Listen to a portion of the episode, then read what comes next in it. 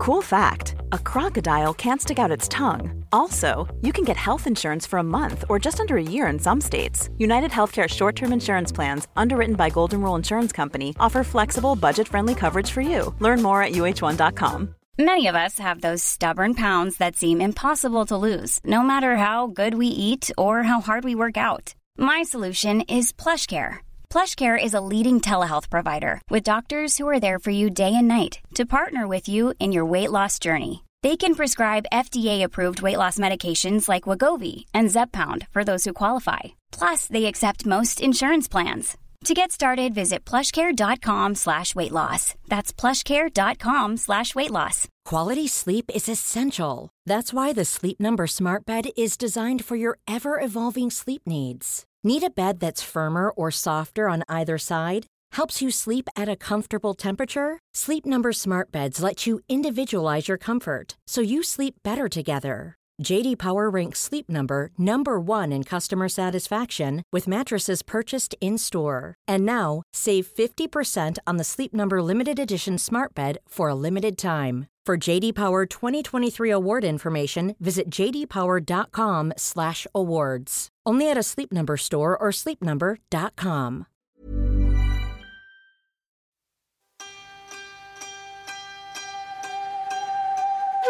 Nu är det äntligen dags för ett nytt avsnitt av Psykologsnack, podden där vi vill göra psykologi mer tillgänglig och användbar.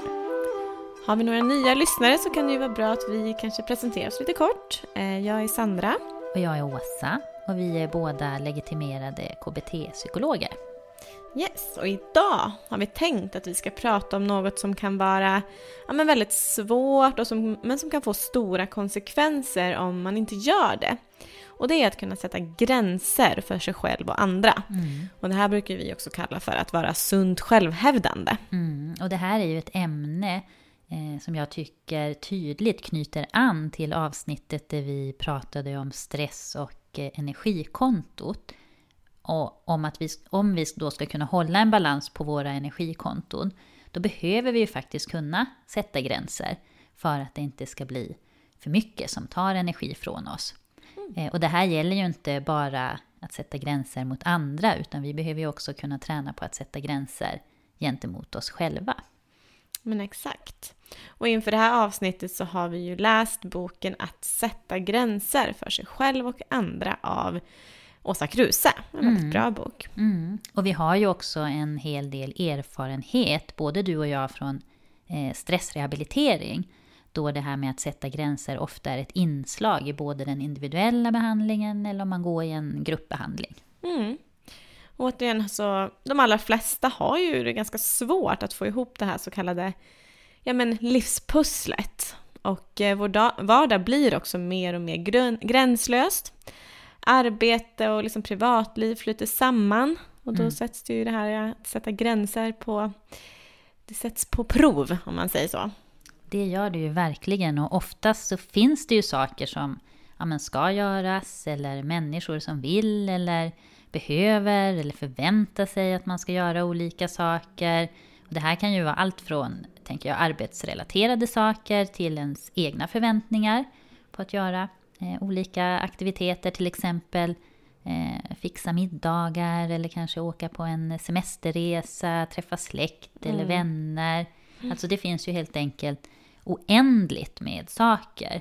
Men för att vi ska kunna behålla vår hälsa så behöver vi också kunna prioritera och välja och sätta de här gränserna. Mm. Jag blir bara trött att tänka på allt man kan göra. Det här utmanas ju konstant, ja. Verkligen. Eh, men ja, det är, ju, det är ju så himla viktigt helt enkelt att kunna prioritera och sätta gränser. Men det är ju också så himla svårt. Varför är det då så svårt? En del i det kan ju vara att ja, men vi har ganska höga krav på oss själva. Mm. Eh, och att det kan kännas väldigt jobbigt att behöva säga liksom, nej till andra. Eh, säga nej till sig själv, men också kanske säga nej till, till roliga saker eller erbjudanden och så. För att ja, det finns inte hur mycket utrymme som helst. Nej, det gör ju inte det.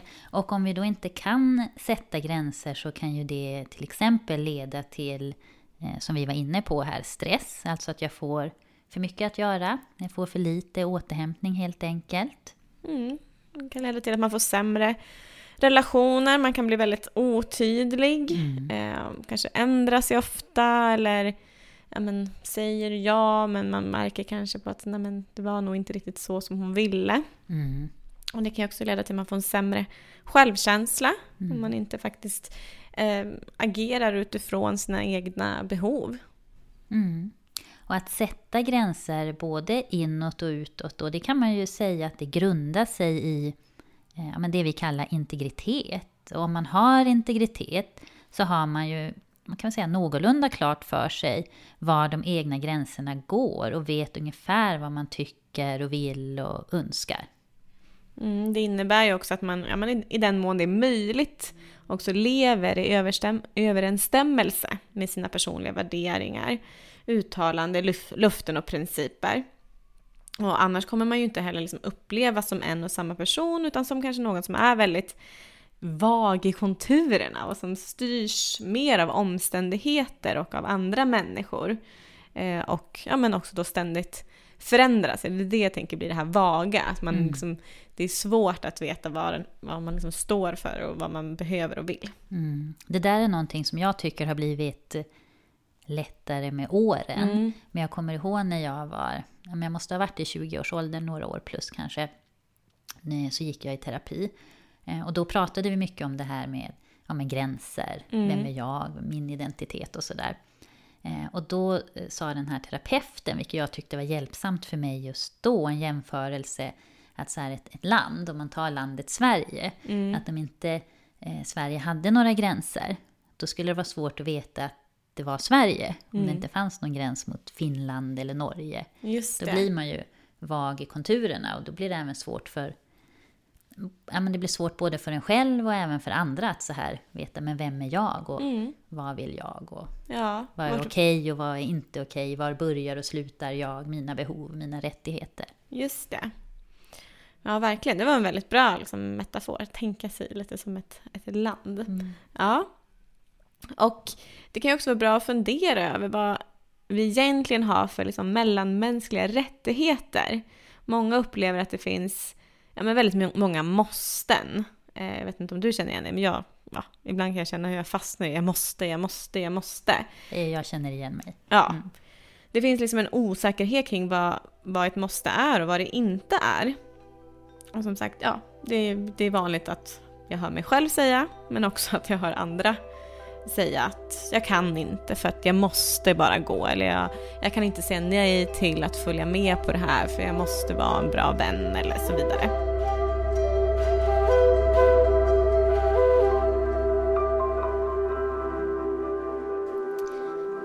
Om man vet vilka rättigheter som ingår i en sund självhävdelse, så kan ju det faktiskt underlätta när man befinner sig i en situation där gränser kan behöva sättas.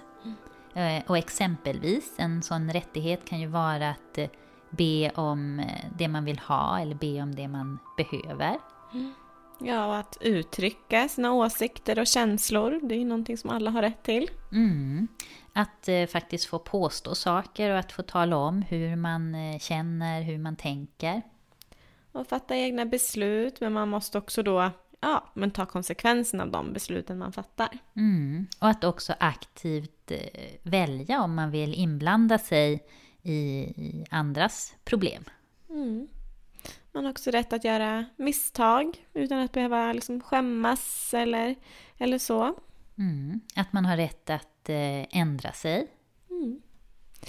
Och eh, ja, säga ifrån när man blir illa behandlad. Och såklart att säga nej har man ju faktiskt rätt till. Ja, ja. Verkligen. Men också såklart att säga ja när man vill det. Ja, mm. Det är väldigt viktigt att poängtera. Det är lätt att man fastnar i det här, vad man måste säga nej till eller vad som är bra att säga nej till. Eh, ja, och alla de här exemplen handlar ju om att, ja, men att kunna stå upp för sig själv, och gör man inte det så blir det lite att ah, man begår våld på, på sig själv. Det är väl ett starkt uttryck, men ändå att man överutnyttjar sina egna resurser. Jag tänker man suddar ut de här gränserna mm. till sitt land. Det blir mm. väldigt otydligt vart Sverige eh, slutar och vart Norge börjar mm. om man faktiskt inte utgår från de här rättigheterna. Mm. Men om det nu är så viktigt att sätta gränser, varför är det då så himla svårt? Mm. Och i sin bok så tar ju Åsa Kruse upp att det finns olika anledningar.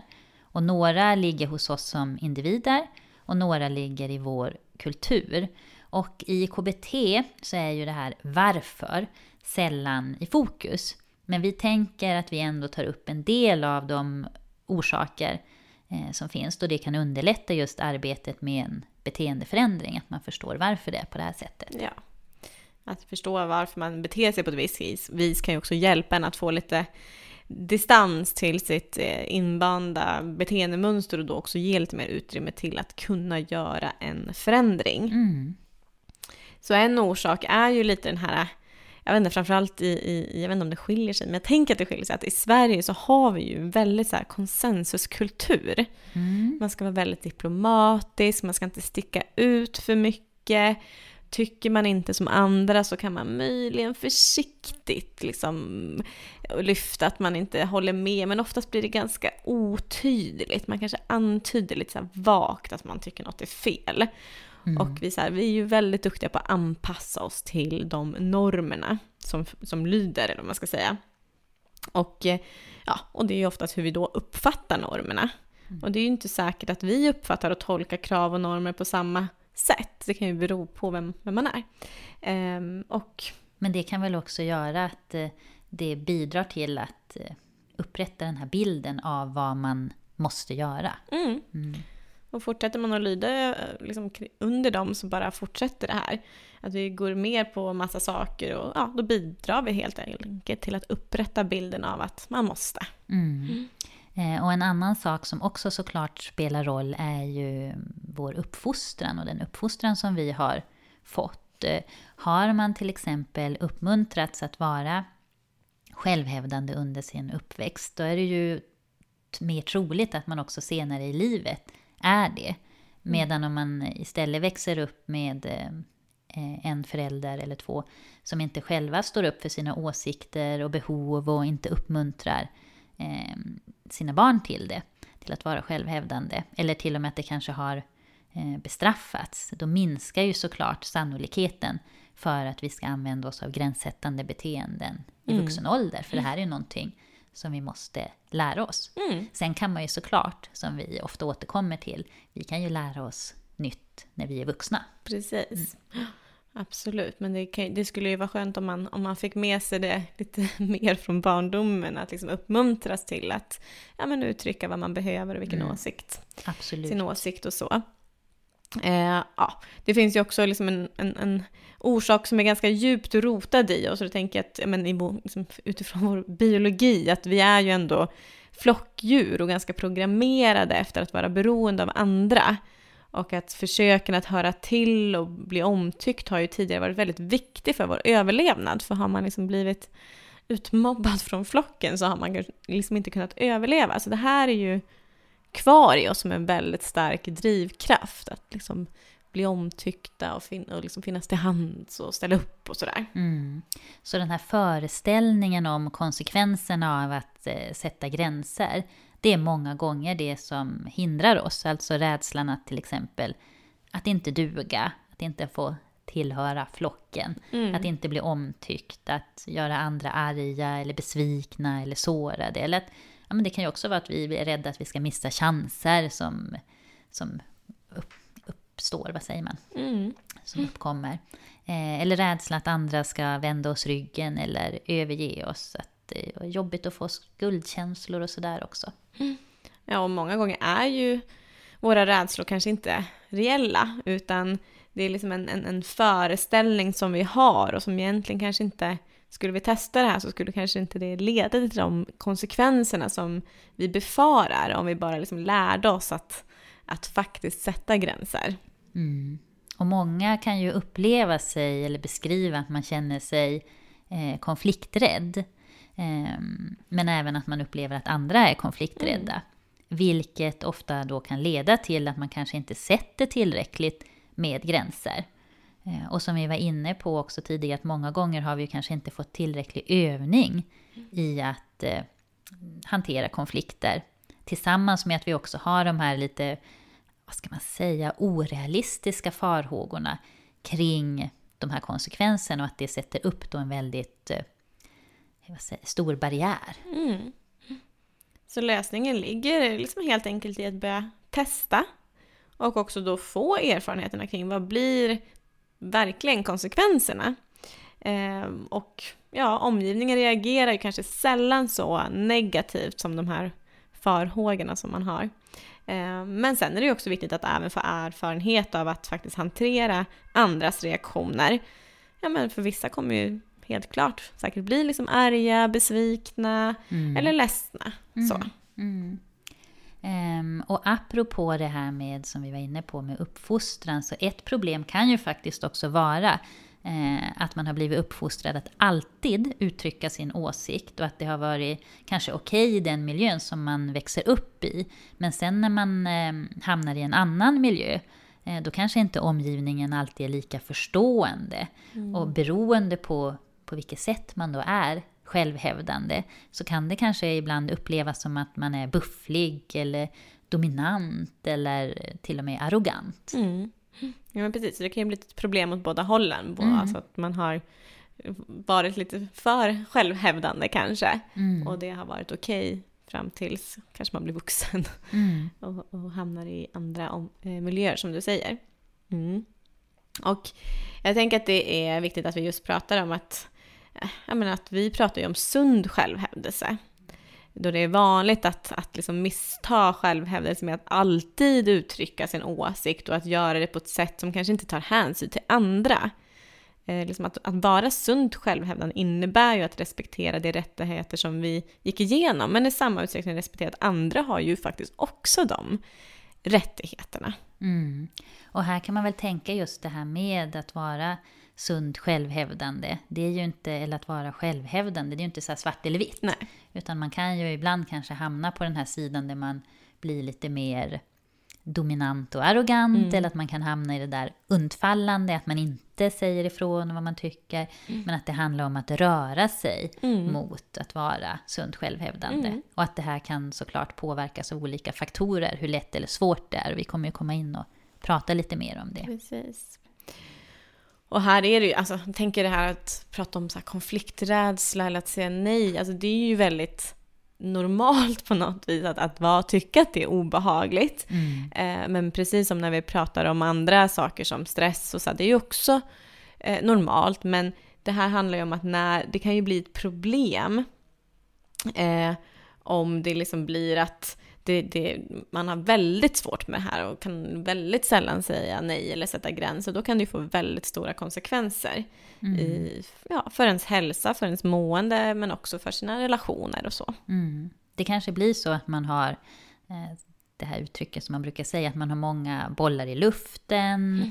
eh, vilket leder till mer stress och stressrelaterad ohälsa mm. eller att man under en längre tid kanske också faktiskt har tryckt undan sin egen vilja och åsikt, och att man till slut inte riktigt vet vad, vad är det som jag faktiskt vill eller vad är det som jag tycker, och det kan ju också leda till en känsla av att man känner sig uppgiven och, och nedstämd. Mm. Ja, men liksom självkänslan kan ju bli ganska dålig då, man känner jag vet inte, vad är det jag, vad är det jag vill, vad är det jag tycker. Mm.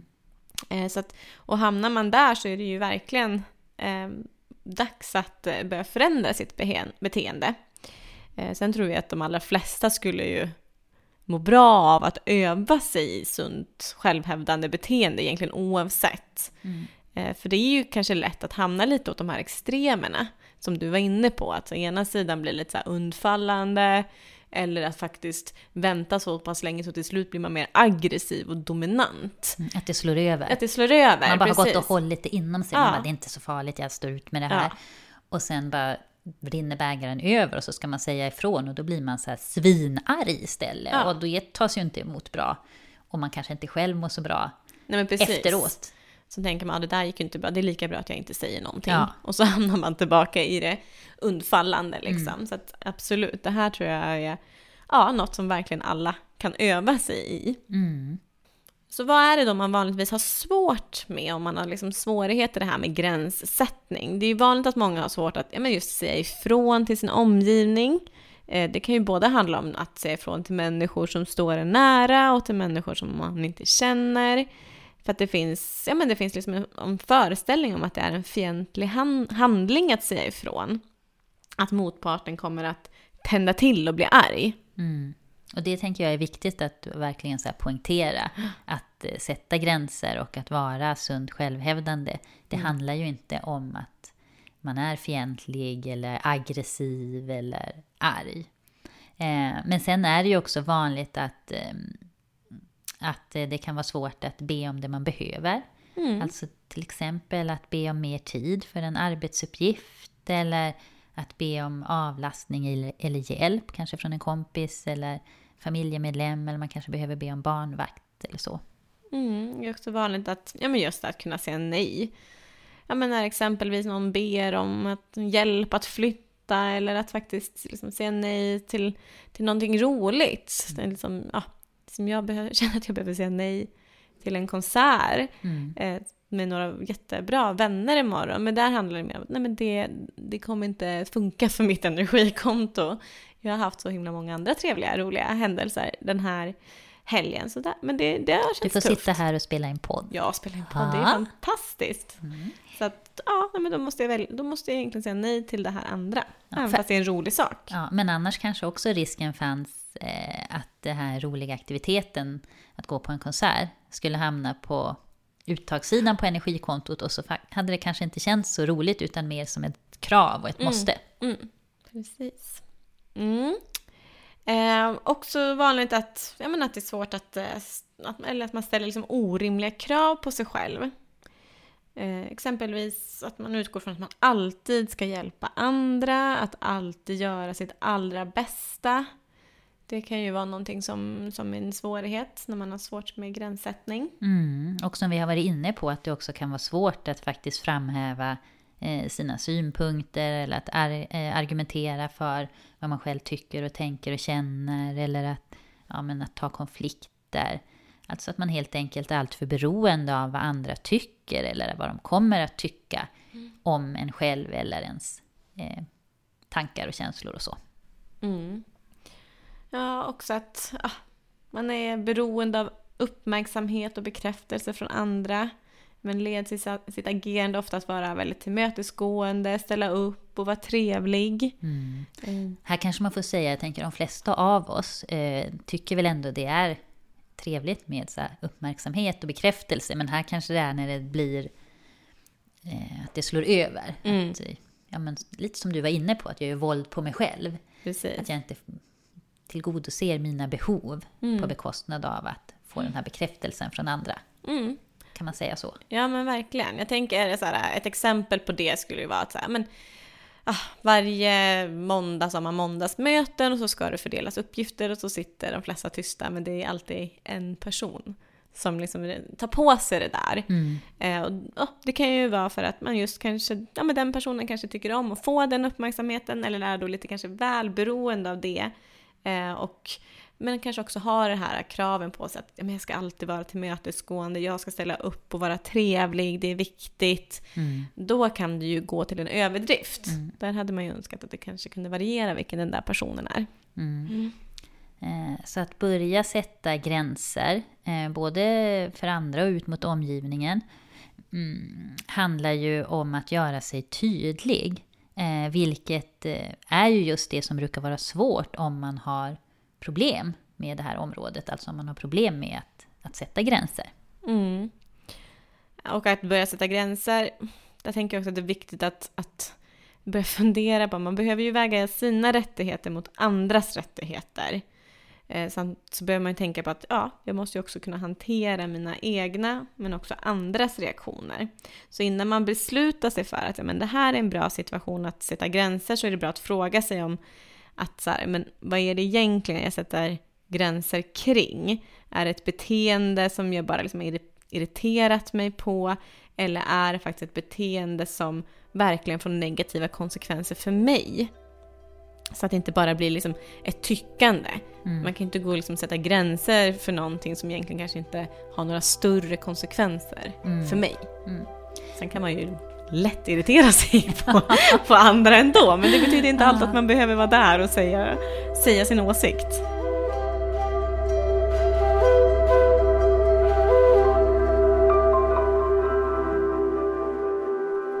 Ett sätt att också då göra sig tydlig, det handlar ju om vår kommunikation och att kunna kommunicera tydligt. Och Åsa Kruse skriver ju i sin bok att det finns många delar i vår kommunikation som påverkar huruvida vi är då tydliga eller inte. Mm. Och en stor del här är ju kroppsspråket och ansiktsuttrycket. Men också såklart vad vi säger och med vilket tonfall som mm. vi säger det här. Mm. Ja, alltså det är ju häftigt hur mycket man kan läsa av egentligen mm. från ett ansiktsuttryck. Mm. Um, jag tänker, det är ju till stor del, tänker jag i alla fall, varför emojis har blivit också så populärt. Ja. För att det, liksom, det, det, det liksom ger verkligen en, en till dimension i kommunikationen som man inte kunde få innan i till exempel mail eller sms och där. För att det säger så mycket. Men det ger ju en känsla. Ja. Alltså det, det blir så här, men ska jag tolka det så här? Är personen glad här eller förvirrad mm. eller irriterad eller ledsen, intresserad? Mm. Att just den där lilla emojisen, den hjälper verkligen till med det. Mm. Annars kan ju... Jag tror, vet ni, jag tror att jag överanvänder dem lite grann. Men sen, det är också intressant. Vi pratade om det på mitt jobb på lunchen, en, en lunch. Mm. Så här, vem skickar man emojis till? Just det. Vilka kollegor skulle jag skicka det till och vilka skulle jag inte? Till mm. vilka skulle jag skicka en liten puss-emoji mm. och till vilka skulle jag inte det? Det är också så här mm. intressant. Mm. Mm.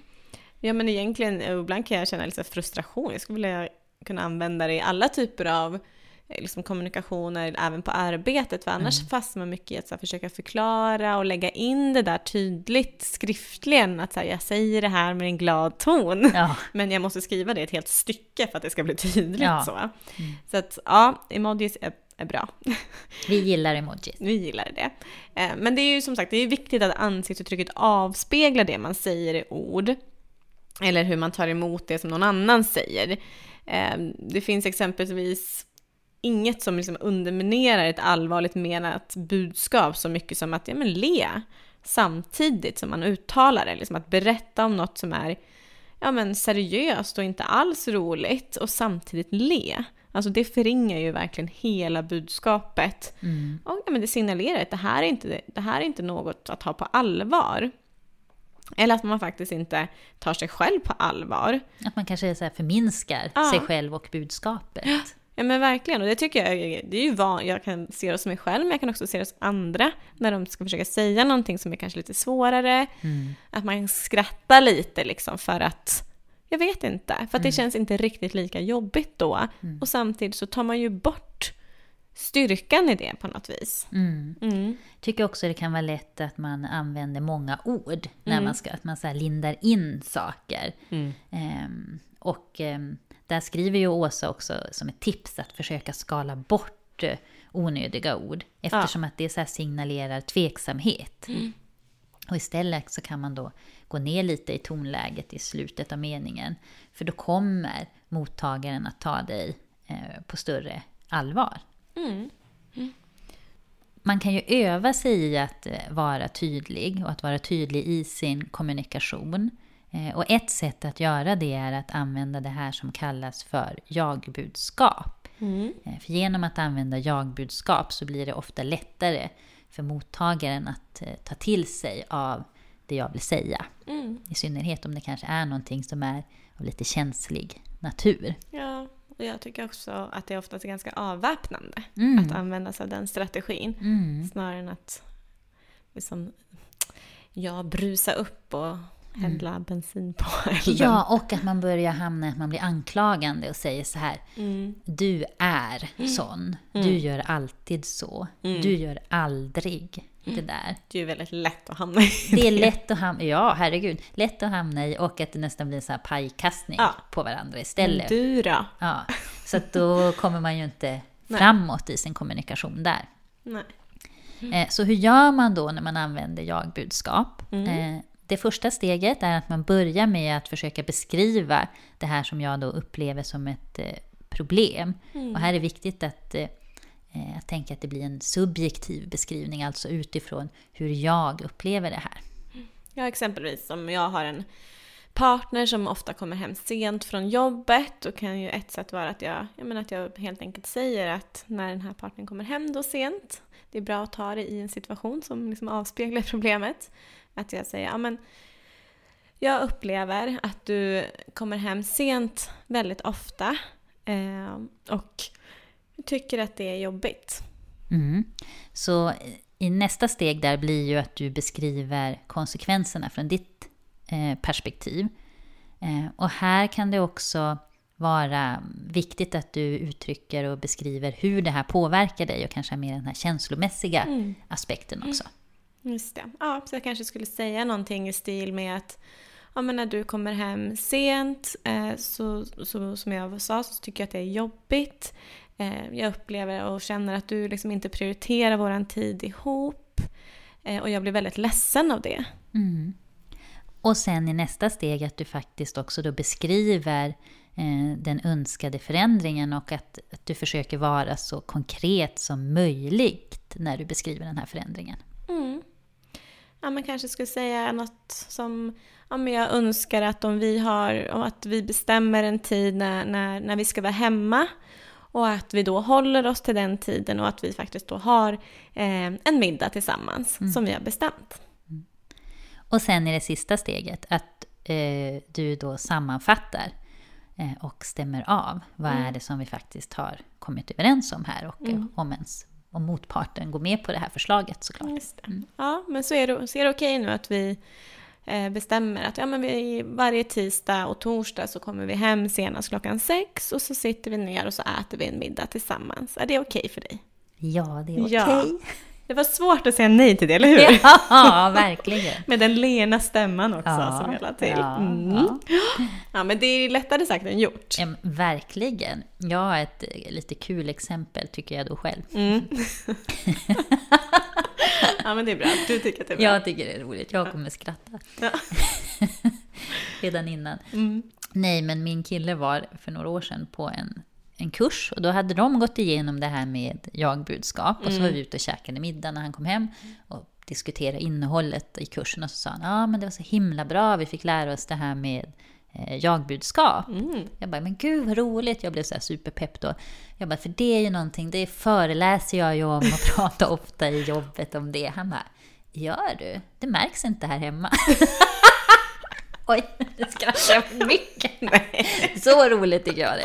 Ja, nej, men, men det däremot ju... att det är svårt. Det är jätte, och då jobbar jättesvårt. Vi ändå med det här. Ja. Så jag tänker att det kan vara bra att så här förbereda sig innan. Mm. Att man kanske faktiskt behöver öva lite grann. Ja, men verkligen. Och öva kanske i situationer och på saker som inte är så laddade. Mm. Att man inte börjar med det allra, allra svåraste mm. utan träna i lite lättare situationer och öva lite framför spegeln hemma kanske. Ja, men faktiskt. Bara att liksom ta de här orden i munnen, att mm. så här, jag upplever mm. när du gör så, eller när det blir så här, då blir det så här för mig. Mm. Alltså bara det sättet att lägga upp kommunikationen, det är ju i alla fall faller sig inte helt naturligt för mig, och mm. jag tror att det inte gör det för Uppen, uppenbarligen inte för mig heller. Nej, trots att vi liksom jobbar med det här och också försöker lära ut det, så är det ju väldigt, väldigt svårt. Mm. Och att man kanske inte tar det, om man nu har övat på det ett tag, då kan man ju ta det kanske i situationen när det uppstår. Ja. Men det kan ju vara lätt hänt att man kanske mm. är lite i affekt, ja. Alltså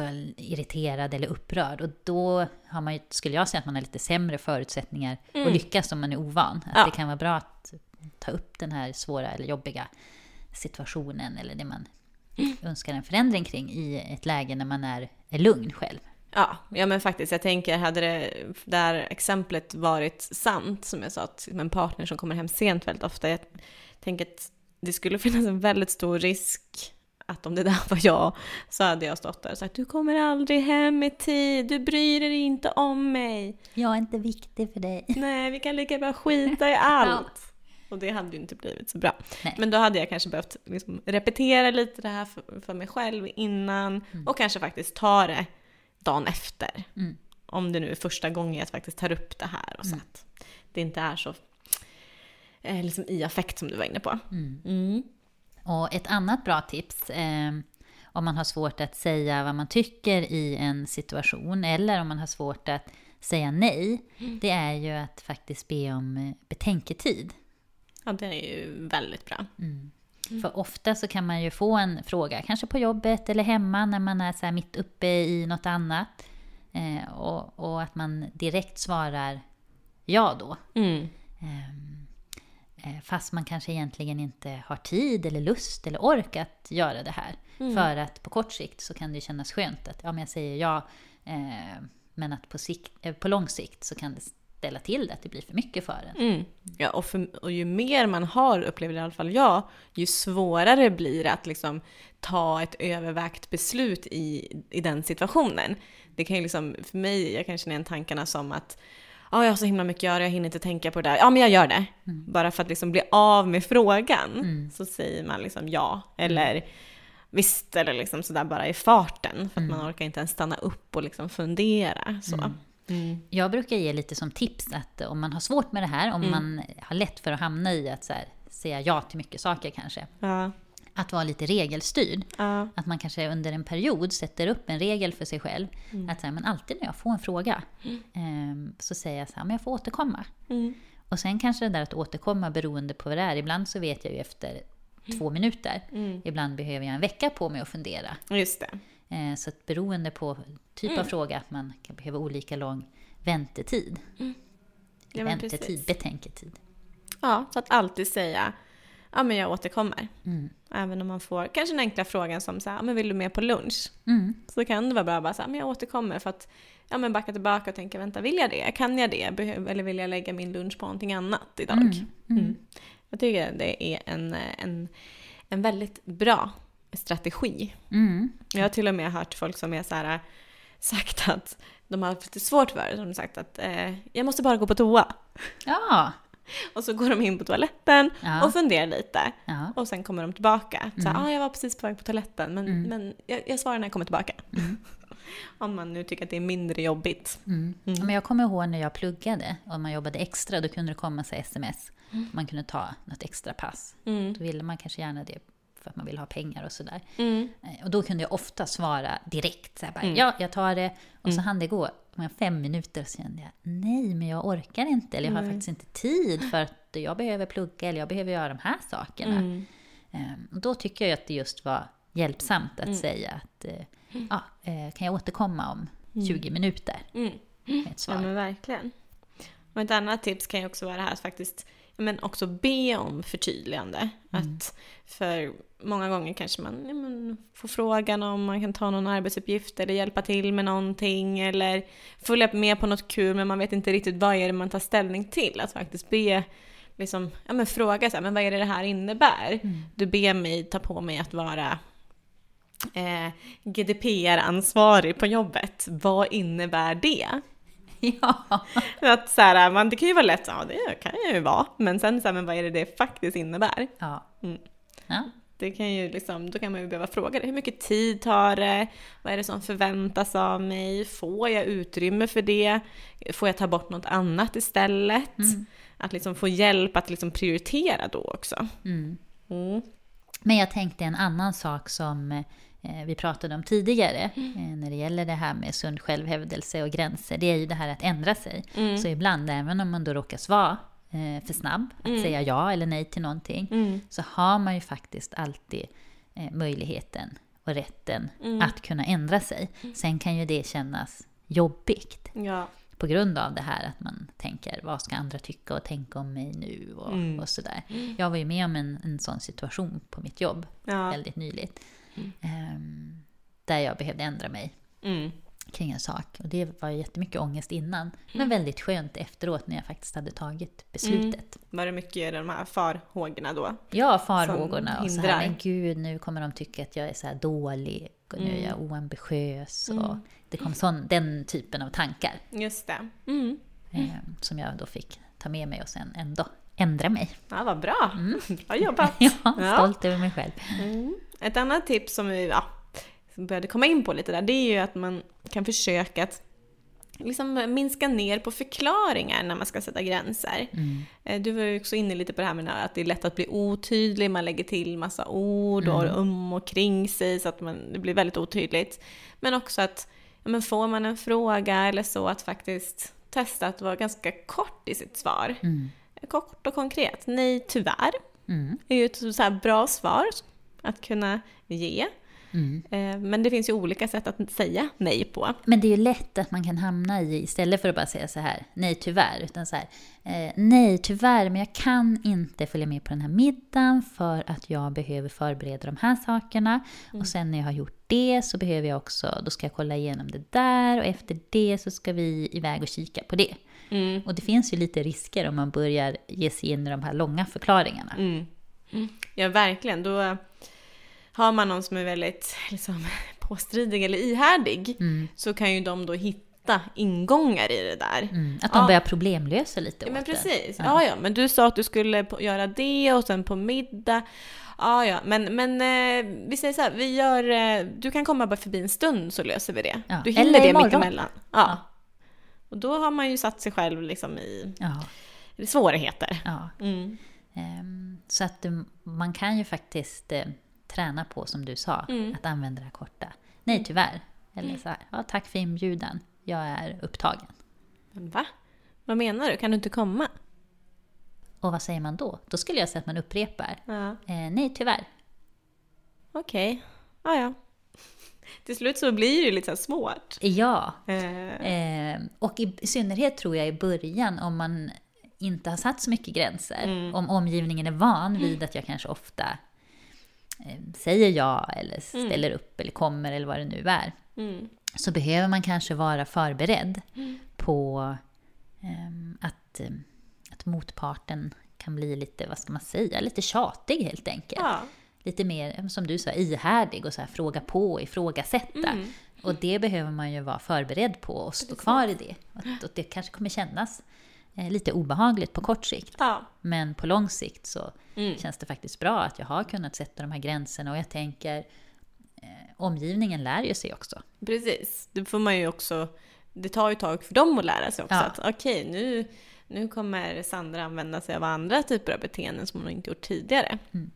Så det är ju absolut, där får man ju ge lite tid till det. Mm. Um, och där tänker jag också att är det så att det här är ett, ett, ett ganska stort problem, det här med gränssättning, då kan man ju också behöva kanske informera sin närmaste omgivning om att så här, men nu ska jag börja sätta lite tydligare gränser mm. eh, vilket innebär att jag kanske inte kommer säga ja i samma utsträckning till samma saker, eller jag kommer säga nej till vissa saker mm. så att de också, man kan ju förbereda sina nära och kära på det i alla fall så, mm. så man kan få lite vä- mer stöd. Ja, det är ett väldigt bra tips. Mm. Mm. Nu har vi ju pratat en hel del kring att sätta gränser och kommunicera med sin omgivning. Mm. Men vad kan man göra då när det gäller det här att sätta gränser eh, för sig själv? Men, ja, precis. För där handlar det ju kanske mer om att eh, jag tänker, ja, men vissa, vissa så här perfektionistiska beteenden, då kanske man inte drivs så mycket av det här att vara till lags till andra eller så, utan det kanske är sina egna eh, liksom, krav och regler, eller om man har väldigt mycket kontrollbehov mm. då kan man ju behöva sätta gränser för sig själv istället. Mm. Att säga, okej okay, men jag vill väldigt gärna vara med och se hur det blir med den här arbetsuppgiften, och jag vill att det ska bli rätt så att jag, jag är med och liksom pillar och på detaljer och liksom kontrollerar. Så där kan man ju behöva jobba med så här, en rimlighetsbedömning. Mm. Är det rimligt för mig, Sandra, att gå in här och då titta på de här detaljerna? Mm. Och då kan det ju handla om att nej, det är inte det, och då måste jag sätta gränser mot mig själv. Mm. Alltså det är inte rimligt, det tar för mycket energi, här måste jag sätta ner foten. Så kan det handla på något vis om att du då behöver, att du får exponera dig för att eh, släppa kontrollen, att inte ha mm. kontroll. Ja, men d- där skulle det ju kunna vara det. Mm. Att liksom sätta, sätta gräns mot sig själv där. Mm. Eh, och också så här andra typer av krav. Där tänker jag att ett bra tips är alltså, men hur skulle jag behandla en kompis? Mm. En kompis som säger att hon alltid eller han alltid ställer upp eller sådär. Skulle jag tycka att, skulle jag tycka att så här, ja, man, det är såklart, det måste hon eller han göra. Mm. troligtvis inte. Jag skulle nog troligtvis tycka att det är okej att den här personen säger nej om när jag ber om någonting. Mm. Så att liksom också kunna vända på det och behandla sig själv på samma sätt. Att mm. säga, nej, men det är okej att sätta gränser. Mm. Och oftast, apropå det här vi pratade om, föreställningar som man mm. har hur andra ska reagera mm. när man sätter gränser, så mm. stämmer ju faktiskt inte det. Nej. Utan när man då blir mer tydlig och sätter gränser, så tycker jag att de flesta tar emot det mm. positivt. Ja. Det är ju snarare när man blir sådär otydlig, ja, nej, kanske lite så här glider med. Ja. Det är ju det som kan leda till kanske så här irritation och frustration hos andra, snarare än att jag är tydlig med Precis. Vad jag vill och tycker och tänker och känner. Ja. Framförallt om man är det på, ja, men som det är tydligt och ett sunt självhävdande ja. På ett sunt sätt. Mm. Så då, mm. men en sån person är ju oftast lättare mm. att ha att göra med och liksom mm. också kanske lättare att tycka om mm. än en person som man inte alls vet vart man har. Mm. Där gränserna är väldigt suddiga på. Mm. Och sådär. Eh, ja. Sen tänker jag att nu vill vi inte att man ska, när man lyssnar här, känna så här, ah, nu får jag krav här på att nu måste jag bli super tydlig här, men att man Nej. Kan ju, som vi sa tidigare, sträva efter det här. Mm. Eh, börja reflektera mm. kring eh, hur man sätter gränser, om man sätter gränser och om man behöver göra någon förändring där. Mm. Ja, så där kan man ju behöva liksom, ja, men kartlägga lite kring, så har jag svårigheter kring det här och vad är, vilka är mina svårigheter? Är det att sätta gränser mot mig själv, eller är det att sätta gränser på jobbet, eller att sätta gränser mot barnen, eller vad det nu är. Mm. Och liksom, ja, fundera vilka situationer och med vem och vilka, och vad är det som faktiskt hindrar mig från att göra på ett annat sätt. Mm. Och om det här leder till, och vad det leder till för konsekvenser mm. på sikt. Är det här någonting, blir det bra för mig eller blir det inte bra för mig? Nej. Eller blir det här någonting som kanske inte blir bra för andra? Att det påverkar mina relationer negativt mm. eller... Och identifiera vad, vad är det jag känner och liksom tänker i de här situationerna. Och många gånger så är det väl just att man kanske känner ett, ett obehag inför hur, ja, men, som vi har varit inne på, hur andra ska reagera. Eh, och Men också fundera på då, vad är det som, vad är det jag vill uppnå? Mm. Du var inne på det, vad är de långsiktiga konsekvenserna? Mm. Ja, men jag kanske vill uppnå att ha ett balanserat arbetsliv. Ett väldigt stort mål. Men då säger jag, men okej, men då kanske jag behöver sätta vissa gränser. Ett balanserat energikonto. Ja, ja. Precis. Det är ju ett mål som alltid funkar.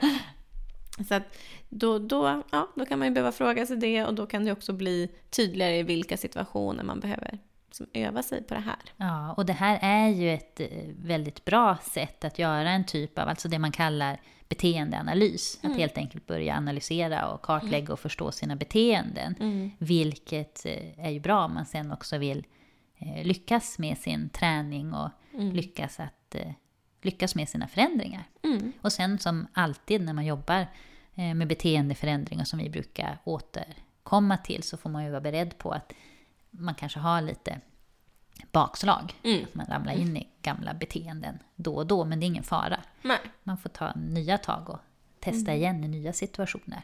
Mm. Mm. Ja, och innan vi avrundar så tänker jag att det är väl viktigt återigen det här som du var inne på. Att säga att sätta gränser inte bara handlar om att säga nej. Det handlar inte om att liksom trampa andra på tårna och alltid säga vad man tycker och tänker. Utan det handlar också om att, ja, men att kunna välja att säga ja. Men det handlar också om att respektera andras rättigheter. Mm. Det var väl det vi hade idag. Ja, det känns som att det finns hur mycket som helst att prata om med sund självhävdelse ja. Och med kommunikation. Men det är väl det vi kan ta upp idag. Ut så att det inte blir ett alldeles för långt avsnitt. Ja. Vi kanske får återkomma i vi temat. Sätter, sätter gräns. Vi sätter gräns där. Ja, det gör vi. Det gör vi. Ja. Och vi kan ju också då passa på att säga att vi finns ju också på Instagram under profilen Psykologsnack. Faktiskt också på Facebook. Mm. Men på Instagram delar vi med oss av lite mer psykologiska träningstips och så. Yes. Och vi vill ju som alltid säga tack till Jenny Segerheim mm. som hjälper oss med inspelning, ljud och klippning. Mm, och ett stort tack till Ulf Solulf Svedlund som har lånat ut sin låt Piano till podden. Stort tack! Tack! Och hej då! Hej då!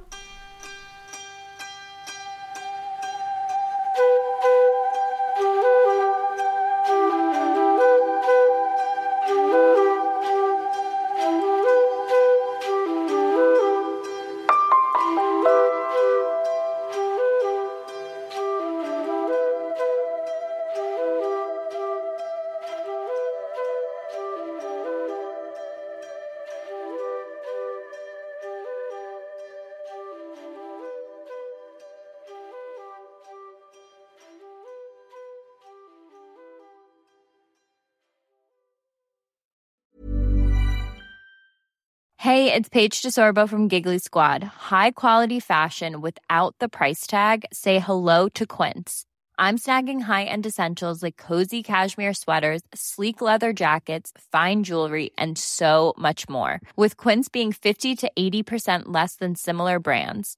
And they partner with factories that prioritize safe, ethical, and responsible manufacturing. I love that. Luxury quality within reach. Go to quince.com slash style to get free shipping and three hundred sixty-five day returns on your next order.